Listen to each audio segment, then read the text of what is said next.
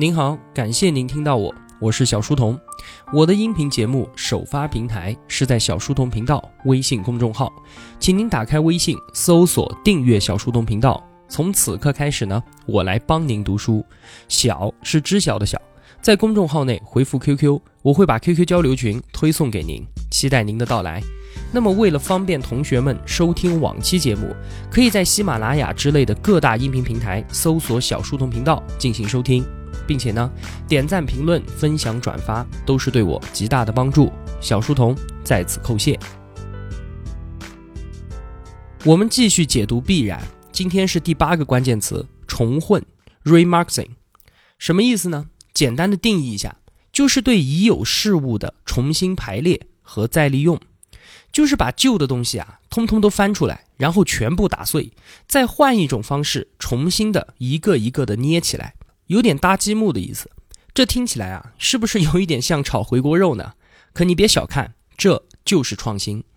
乔布斯乔帮主就曾经说过创新就是把各种事物整合到一起。有创意的人就是看到了一些联系，然后总能看出各种事物之间的联系，再整合形成新的东西，这个就是创新。言下之意创新并不是新增，而是搅拌。激进一点的来解释重混，就是普天之下不会再有绝对新鲜的东西轰然降生，我们要做的就是把原有的资源拿来再捏一下，那么所得到的就已经足够新鲜，也足够优秀了。而且KK 大叔还找到了经济学家为他的重混观点来背书。第一个，经济增长来源于重混。经济学家保罗·洛莫认为真正可持续的经济增长，它并非来自于新资源的发现还有利用，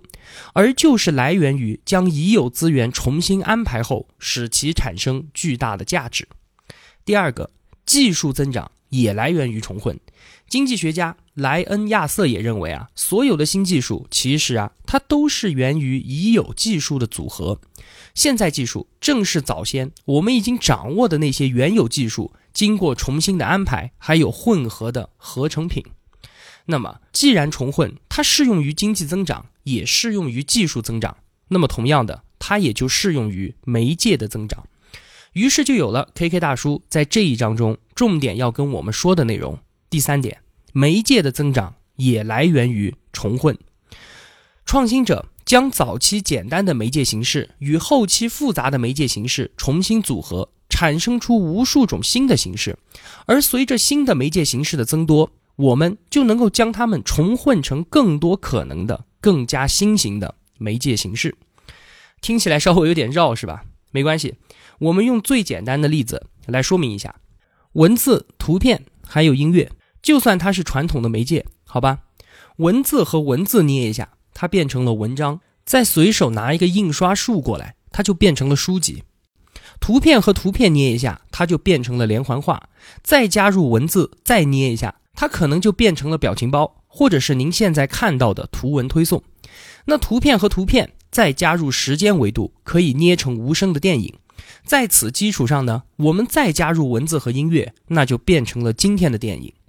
音乐和音乐捏一下，变成了演唱会，拿个盘装进去，它就是 CD， 或者加入文字和图片，它就成了 MV。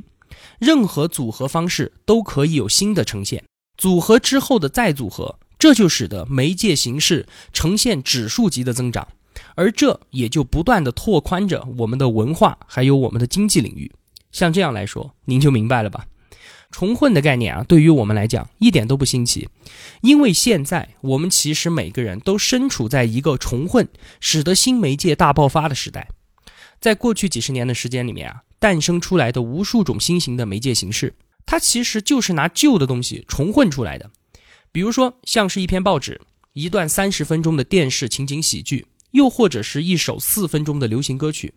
它们可能就是书籍、剧场表演和音乐剧这样旧的形式，通过与报纸、电视还有音乐播放器重混出来的新的媒介形式。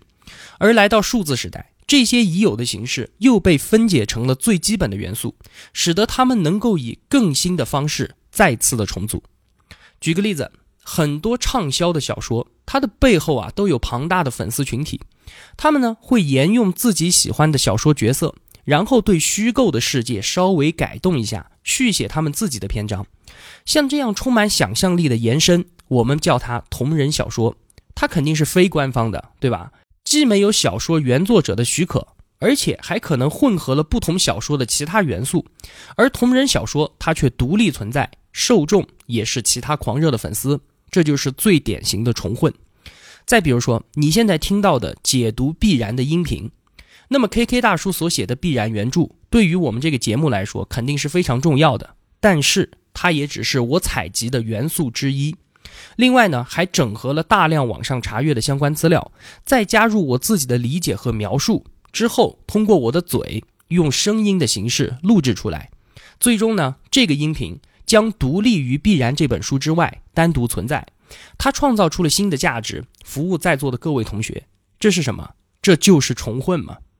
还有我们在网上看到的各种 GIF 的图片，就是动态图片，那可能就是一个电影的剪辑片段，也可能是自己录制的一个小视频，对吧？还可能它是张学友或者是暴走漫画的表情包等等等等，它们都是重混后的新的媒介形式，并且在网上它们呈现着病毒式的疯狂传播。最后再说一个，就连电影的拍摄也是采用了重混的方式。现在我们电影是怎么拍的？都已经不需要大量的钱来布置宏大的场面和精妙的道具了，都是演员站在绿色的背景下面表演，然后呢，在后期制作的过程里面，把什么天气啊、背景啊，还有身上的服装、饰品等等的道具，一样一样的给添加上去。那些背景和道具都是从素材库里面挑选出来的贴图模型。我们最终看到的电影画面，就是人物再加上这些素材给重混出来的。而且啊，这种电影上的重混，它还不仅仅限于画面，就连情节也是可以的。有的人他把世界所有的电影都集中到了一起，做了一次统计，发现了一个有趣的事情啊，那就是一场公路追逐戏，它一共只有40多种情节，那一场感情戏呢，20多种情节，一场打斗戏呢，它也只有30多种情节。我们看过的所有电影情节都在其他的电影中能够找到相似之处。现在啊，拍摄电影往往都是从这些已有的情节之中重新的排列组合，这样就打造了全新的故事。所以说导演们他们并不是情节的创新者，而是情节的重混者。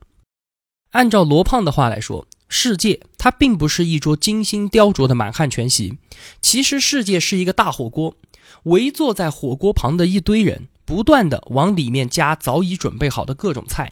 老汤的味道它随时都在变，新菜和旧菜一混，随时就可以招待新的客人。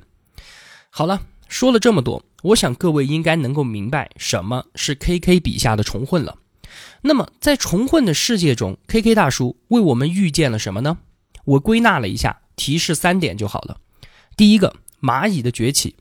首先我们能够肯定的是啊，重混它会使得媒介形式继续呈现爆炸式的增长。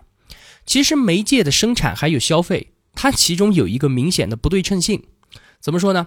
比如说读一本书它要比写一本书来的容易，是不是？听一首歌要比创作一首歌来的简单，观看一场表演也比制作一场演出要容易得多。而一部好莱坞大片呢，它需要耗费多达100万小时的工作时间，而消费它我们仅仅只需要花2个小时，对不对？所以这个就叫做它的不对称性。那么专家就根据不对称性自信地认为啊，观众他是绝对不会主动地进行创作的。这就如同我们前面节目里面聊到过的，在互联网刚刚诞生的时候，大家也是这样认为的。他认为网民不会免费地为互联网主动提供内容，也不会有公司能够花这么多的钱去做内容制作还有上传的工作。但是事实的结果最终都一样，近几年来有数千万人花了无数小时的时间用于制作他们自己所设计的电影，他们也拥有了数十亿的潜在观众群。我们啊，通常用老虎来指代动物王国，但是实际上蝼蚁才是真正具有代表意义的动物。而就刚才所说的，好莱坞电影更像是稀有的老虎，它并不会消失。但是如果我们想了解未来媒介的发展，估计啊，需要研究的是在我们视野下方成群聚集的小生物们，他们是 YouTube、是优酷、或者是纪录片，就是像这样如同昆虫般体积小巧的重混短片。我们更应该关注他们，而不是仅仅关注站在高点的好莱坞。YouTube 上的视频1个月之内观看次数总量达到了120亿次之多。前段时间大热的 Gangnam Style 大家都知道吧，这个视频累计总共播放了24亿次，这个数字它已经远远的超过了任何一部大制作的电影。如果说好莱坞电影是金字塔的顶点，那么金字塔的底部才是滋生各种新生力量的地方，那才是开启动态影像未来的地方。这是第一点，蚂蚁的崛起。第二点，提供盛宴服务。当我们面对新媒介的爆发式增长，面对蚂蚁的崛起的时候，我们现阶段的技术其实是不完备的。怎么说呢？你看啊，现在各个媒介当中，哪些特别便于被我们利用拿来重混的？肯定是文字嘛，对不对？其次是图片，数字化已经把它们变成了最基本的元素。我们可以借用搜索引擎、浏览器，加上 Ctrl C、Ctrl V、Word 还有 PS， 我们可以轻而易举地把文字还有图片进行重混，这也就是小书童我每天都在做的事情。而稍微复杂一些的媒介呢，像是音频、视频，以及我们身边随时随地正在发生的事情，我要对它们进行重混，作为一只蚂蚁来说，还是相当的困难。而这就是重混趋势为我们开启的一个风口。在未来，媒介需要继续增加它的可检索性，还有可回放性，这个就是必然，这就是留给我们创业者的机会。什么是可检索、可回放呢？可检索性，在未来的所有图像、音频还有视频都要求要像我们现在的文字一样，能够被随意的查找和引用。这可不是对标题的搜索哈，而是你能够实实在在的识别图像、音频和视频的内容，把它们变成最基本的元素，方便对其重混。另一个呢，是可回放性。以前我们的广播电视它都是不可回放的，可是现在我们通过互联网已经实现了。而未来呢，我们需要通过无处不在的监控设备，使得我们每个人的一切都可以回放。这也许是通过我们的智能可穿戴设备来实现的。这些设备把我们的一举一动和周围的变化全部记录下来，提供给我们进行全方位的反复审视。那么，为重混盛宴提供食材和刀叉，这个就是这一趋势下的巨大机会。看看你身边漂亮姑娘们，她们手机里面的一些美化拍照和制作小视频的 app， 其实她们就是在尝试着这一件事情，为重混盛宴提供服务。第三个，再说最后一点哈，其实这是一个法律问题，就是在重混的世界当中，我的成果就是别人眼中的素材，同样的，别人的成果也被我拿来重混。那么这样一来，所有权和知识产权的问题应该被置之何地呢？重混它就是对已有事物的重新排列和再利用，这就对传统的财产观念和所有权的概念产生了巨大的破坏。如果一段旋律它是你的财产，就像你的房子一样的话，那么未经授权或者是没有支付相应报酬的话，我要对它进行使用就会受到极大的限制。但是我们要知道啊，现在的法律体系还是停留在农耕时代的准则之上的，就是把所有的东西都以实体化来对待，这已经远远的落后于数字时代的发展了。包括重混在内的每一项基础技术的运行都是有它自身特点的，而现行的知识产权法律却与这一事实特点极其的不相符合。比如说哈，美国的版权法，它就赋予了作者对他作品具有临时的垄断权，以此呢来鼓励他们创作更多的作品。但是这一垄断权已经延伸到了创作者死后的70年之久，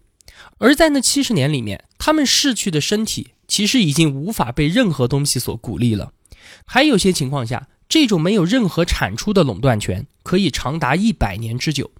在如今以网络速度发展的世界里面，长达1个世纪的法律闭锁，它就是对创新和创造力的严重损害。这个残余的负担就来源于我们先前生活的基于物质实体建立的那个时代。